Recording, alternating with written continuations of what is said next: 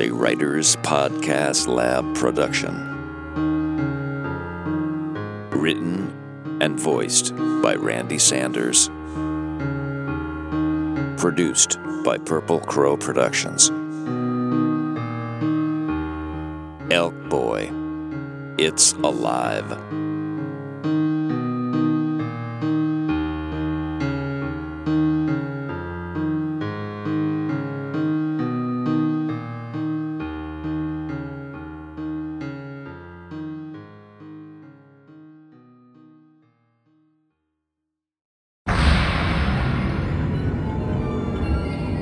In our last episode, while out making gun deliveries, Fergus Victor spots Delmont Floyd hitchhiking. He picks him up and agrees to take him to work once completing his first delivery. While deep in the woods searching for the address to a customer, Fergus comes into contact with the elk boy and is convinced it's Satan. Frightened, he leaves Delmont behind and calls 911 to report the sighting to the sheriff's department. And now, episode 3 Elk Boy. It's alive.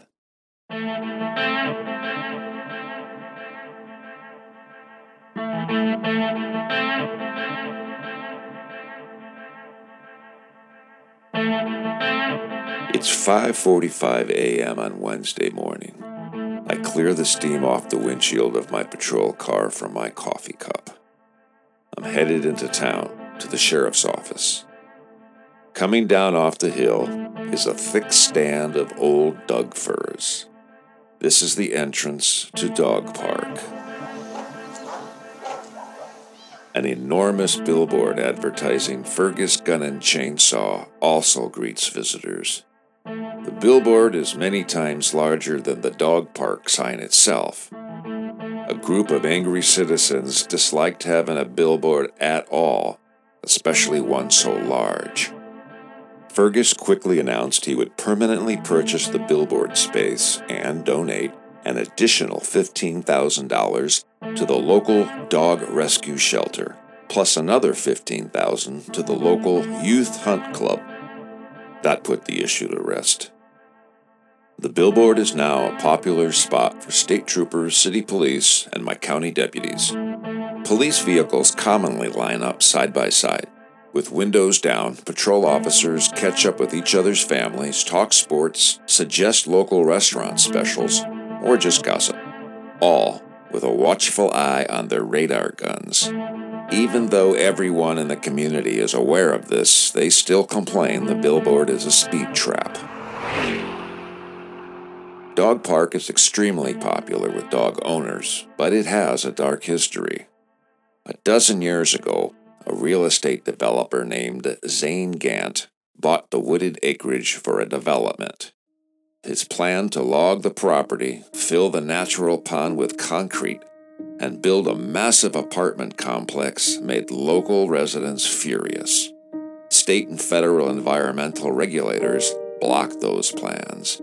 Gant hired a slew of lawyers and appealed. His efforts failed. Without the ability to build his apartment complex, the property was useless to him. The court battles played out weekly in the Chinook County Chronicle, as if it were a sporting event.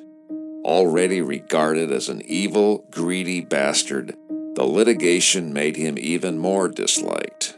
No server at any restaurant in town would take his order. No bartender at any pub would pour his drink.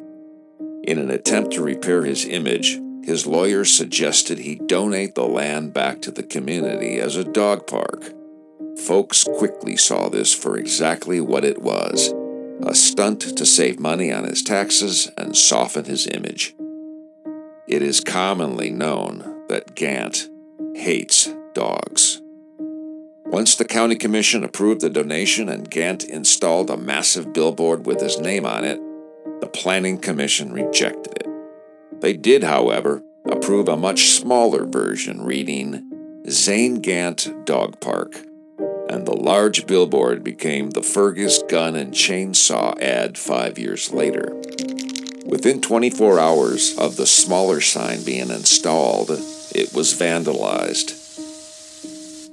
An unknown vandal with white paint covered just Gant's name. Now the smaller sign simply read Dog Park. Furious, he demanded the county sign department drop everything and restore the sign to its original design immediately. The department informed Gant it was too busy making street signs at the time, and he would have to wait until the workload lightened. This only infuriated him more. Gant showed up to nearly every public meeting, yelling and screaming. This only damaged his image further. Today, more than a decade later, the sign still reads simply Dog Park. Three days after Chinook County Chronicle splashed photos of Gant on their front page cutting a ribbon for Dog Park, he died of a heart attack on his front lawn. It happened in the early morning hours before sunrise. As he bent over to pick up the paper, he fell, clutching his chest. Buddy, a German Shepherd certified service dog who lives next door to Gant, is assumed to be the last to see Gant alive.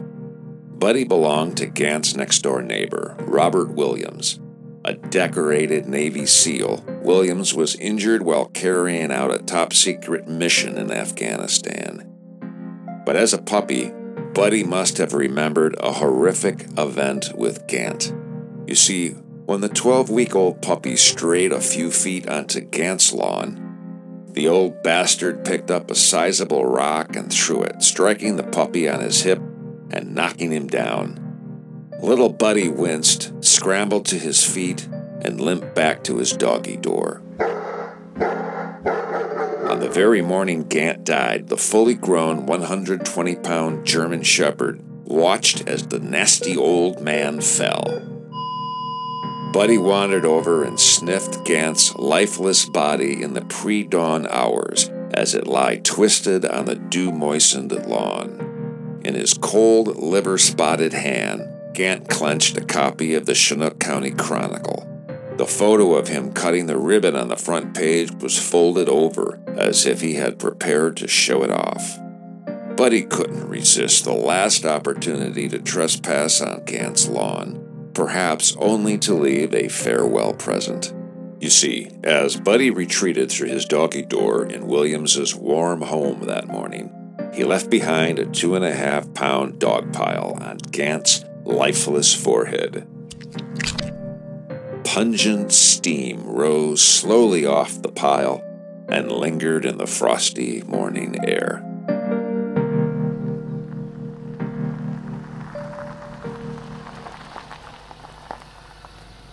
I eased my patrol car behind the billboard. Rookie Patrol Officer Rex Ullman is seated behind the wheel of a Yankton City Patrol car. I remember this kid just three years ago playing on the state championship varsity football team at Bob Packwood High School. He was a big, happy, tow headed kid with a crew cut and a toothy grin. Rex rolls down his window and smiles as our patrol cars line up behind the billboard. Judging from the double chin and beer gut, this kid has obviously put on several pounds since his glory football days. Morning, Sheriff. Good morning, Officer Ullman. Why, I haven't seen you since your senior year. Wow, way back when I was a kid. Man, that was years ago. Hey, Sheriff, how's that Elk Boy crime spree going? Any more sightings? Abductions? The snarky sarcasm is something I've not seen before. Maybe the uniform, the badge, and the service weapon turned an innocent farm kid into a cocky small town cop? Abduction? Come on, Rex, hardly. Well, the, the retard kid is missing. Rex, I don't like that word. It's offensive and hurtful. Delmont simply stutters. He has a speech impediment. There's nothing wrong with him mentally.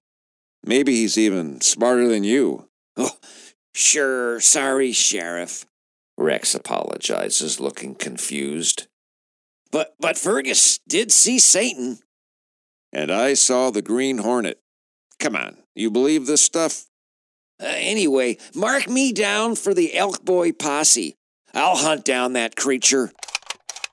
Got me a brand new Browning AB3 composite stalker hunting rifle. It's an expensive gun on a rookie patrol officer's salary. Nah, I got me a Fergus Freedom camouflage credit card, the gold version. Gold version? What's that all about? Five grand worth of credit, Sheriff, he announces proudly. Then I get another 10% off just 'cause I have a hero sticker on the back. A hero sticker? I try to suppress a laugh. Yep. Fergus puts a sticker on the back of your card if you're a police officer, sheriff's deputy, Coast Guard patrol, any armed service member, especially FBI and ATF. Gets you 10% off anything in the store. Yeah, I'll remember that. Look on the back of your card, Sheriff. Uh, why? I don't have one, Rex. Seriously? He looks at me, shocked. Yeah, pretty seriously. You best look into that. You can put all your guns and ammo on credit. No thanks. I have enough guns. I have all the guns I need, Rex. See this service weapon? I've had it going on 15 years. Works fine. He looks at me like I'm some crazy old man. If a dangerous situation arises, well, then, we have an arsenal of tactical rifles at the sheriff's office. Why do I need any more? You know, Sheriff, I own three service weapons. He brags, looking to impress me. I have a Glock 17, 19, a Smith & Wesson. Rex, I have zero interest in talking about guns. Excuse me, Sheriff? He says in disbelief. I doubt Rex ever heard that from a guy around these parts, especially a fellow cop. It's a tool, Rex. It's no different than a carpenter's hammer, a plumber's wrench, a house painter's brush. You know, my father taught me a gun is just a tool to be used when it's needed. Otherwise, you keep it holstered or in a safe place. If you ask me, there's way too many idiots showing up at these public gatherings carrying guns, especially automatic weapons. As far as I'm concerned, you want to carry an AR 15, join the Marines. A powerful gun does not compensate for a tiny PP. tiny PP! I like that, Sheriff. My point soars right over Rex's head. Anyway, Sheriff, I have to ask if I run into the elk boy, is it legal to shoot him? You know, seeing that it has a boy's face and all? I'm not a lawyer, Rex. I'm a sheriff. Damn. You country boys get all the fun. We get the boring shit, like running down tweakers. As I stare back with a straight face, Rex, Yankton is a tiny ass town of about 5,000 people, located in a rural county. You're not a Portland or Seattle cop. You and I are both rural public safety officers. Besides, if you're so bored, perhaps you should be out there on the road, I say, pointing to Highway 130. We have plenty of speeders and traffic violators. You can be listening for calls, backing up other officers. Who the hell is training you? Training me? He looks offended. Hell, I'm all trained up. Chief says I'm on the fast track to make sergeant. Rex, rookies get promoted by working their asses off, not by sitting behind a billboard at six in the morning, either trying to impress the county sheriff or humiliate me. Catch my drift? Why, no. I ain't trying to humiliate you, Sheriff. You're on break already? Or is this your lunch? My guess is there's probably not enough work for a full time officer, Rex. I'd bet the city of Yankton would love to know this. Maybe I should get on the agenda for the next public meeting. The grin on Rex's face drops like a loose rock from a tall hill. Fires up his patrol car and puts it in gear. You're right, Sheriff. I'd better get out on the road. I have work to do. Have a wonderful day, sir.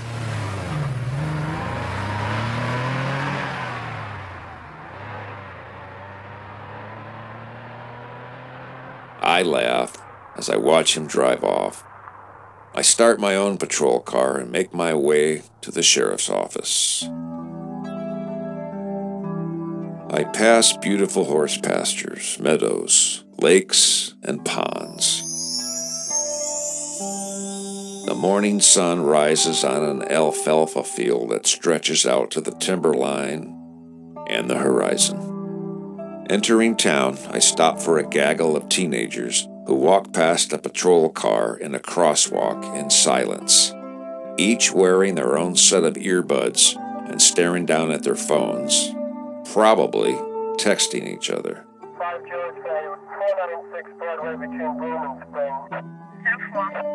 I pull the patrol car into Fatty's Gas and Grocery and maneuver between a row of fuel pumps. The groceries at Fatty's are nothing more than cigarettes, beer, and dried up pieces of fried chicken basking under a heat lamp for days. A skinny kid with a mouthful of broken and missing teeth appears at my window and takes my credit card. Fill her up, premium. About a half a pound of surgical steel posts, rings, and rivets pierces lips, eyebrows, nose, and forehead. The tattoo of a rattlesnake crawls up his neck and onto his cheekbone. He wears an oil stained Carhartt jacket. On his camouflage trucker style ball cap is an embroidered NRA logo. He wears it turned backwards on his shaved head. I come here each morning to fill the patrol car and I'm always entertained by the colorful parade of characters. Many of them I recognize as frequent guests in our county jail.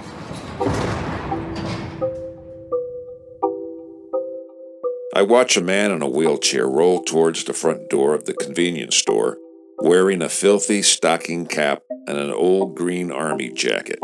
His gray beard covers most of his chest, he yells something inaudible at a man in a wrinkled, cheap suit, revealing a mouthful of cracked yellow and black teeth like an old, dried ear of Halloween corn.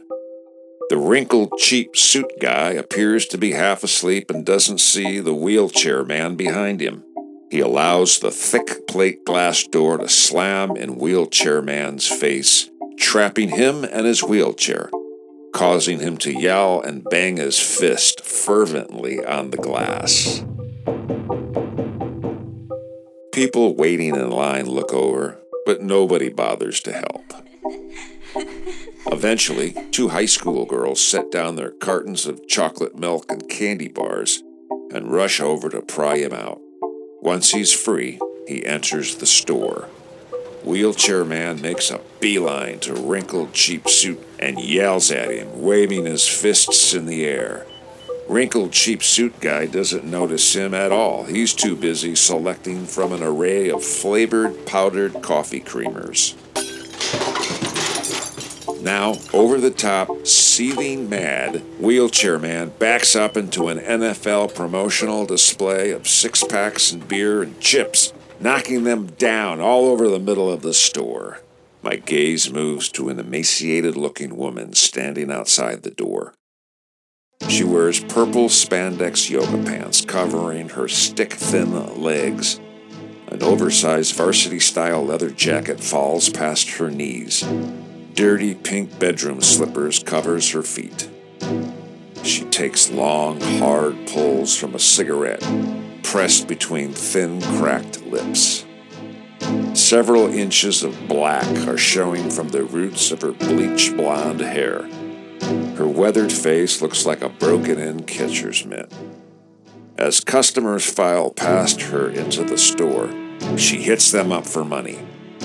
Her story keeps changing from needing gas money to get to work to needing lunch money for her child, to needing change to call her dying mother in Coos Bay, Oregon.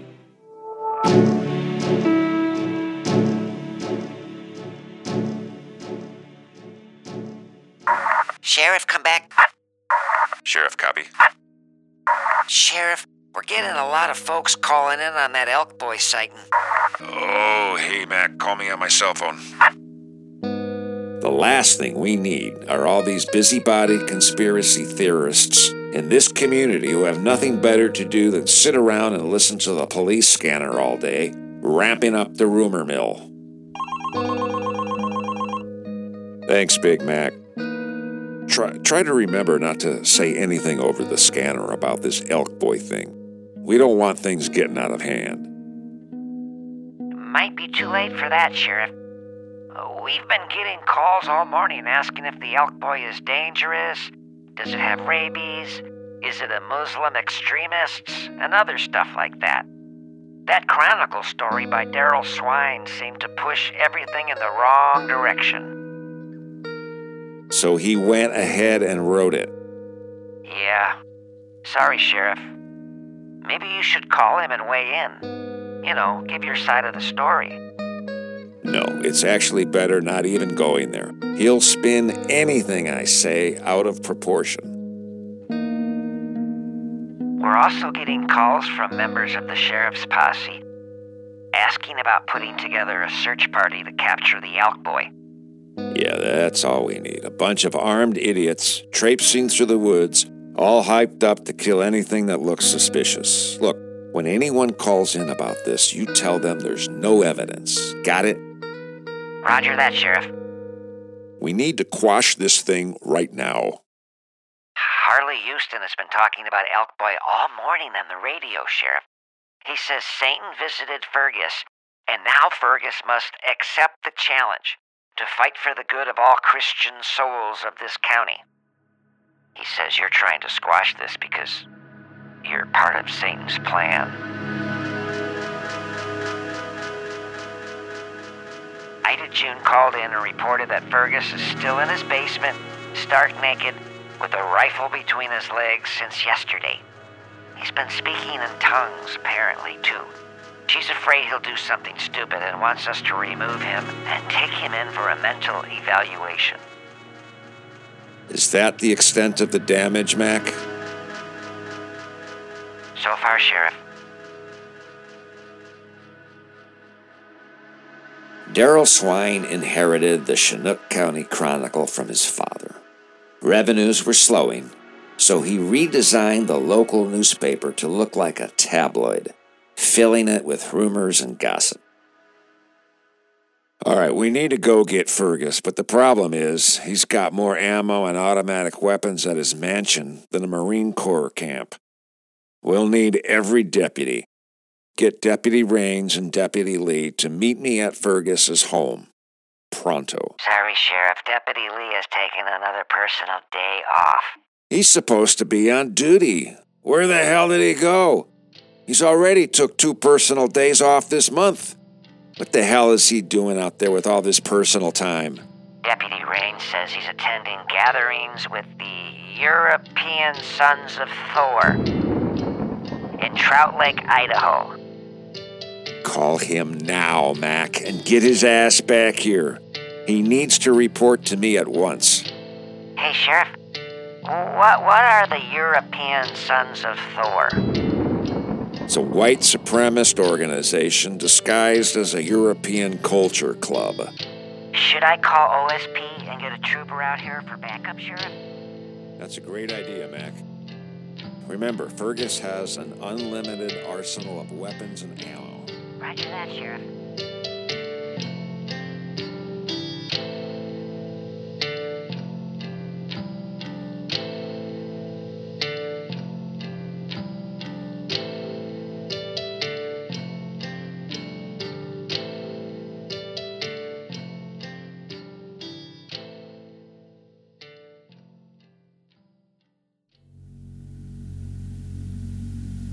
Elk Boy is a Writers Podcast Lab production. Written and voiced by Randy Sanders. Produced by Purple Crow Productions. All music written and recorded by Randy Sanders. For additional music, please see our Facebook page, Writers Podcast Lab. And remember to like us on Facebook to stay up to date with all information on new episodes, Elk Boy merchandise, and new series premieres. If you like this series and want to hear more, consider a simple contribution of $5. Contact Elkboy at yahoo.com. Every contribution helps make this costly podcast a reality. Thank you.